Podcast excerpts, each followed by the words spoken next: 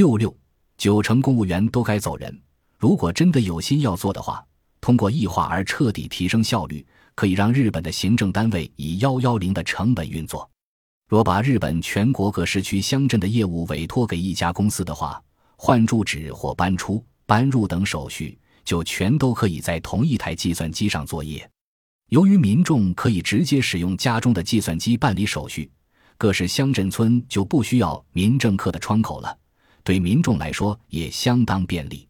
当然也可以使用按键式电话或手机来办理。图五杠十一显示了这样的机制。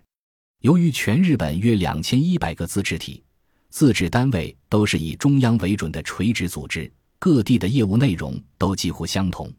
特别是代中央政府执行的业务几乎是全国相同。也就是说，全国各自治体。自治单位大部分的业务可以全部整合起来进行 BPO。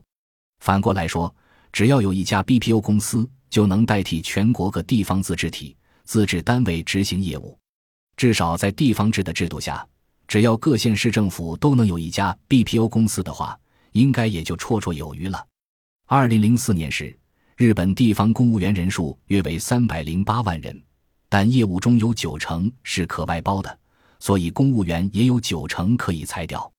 所谓的小而美的政府，可以看成就是 BPO 政府。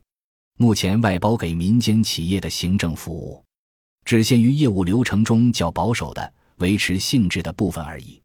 除了休闲设施或公园、市民会馆、医院或诊所、老人设施等的管理营运或计算机系统的保养等项目外，大概只有国家建筑的警卫与清扫工作。可燃垃圾的收集，以及综合导览业务及电话接听等业务了。这样的话，等于所有工作都由公务员包了，几乎没有什么可以交由民间办理的。但事实上，从企划到预算、设计、设施的建设，还有业务的经营、保养、维修和对此所进行的评估、鉴定、回馈等事项，以及行政服务的业务流程，全都可以外包。医疗、社会福利。教育等各行政服务的业务领域中，可以说没有不能外包的。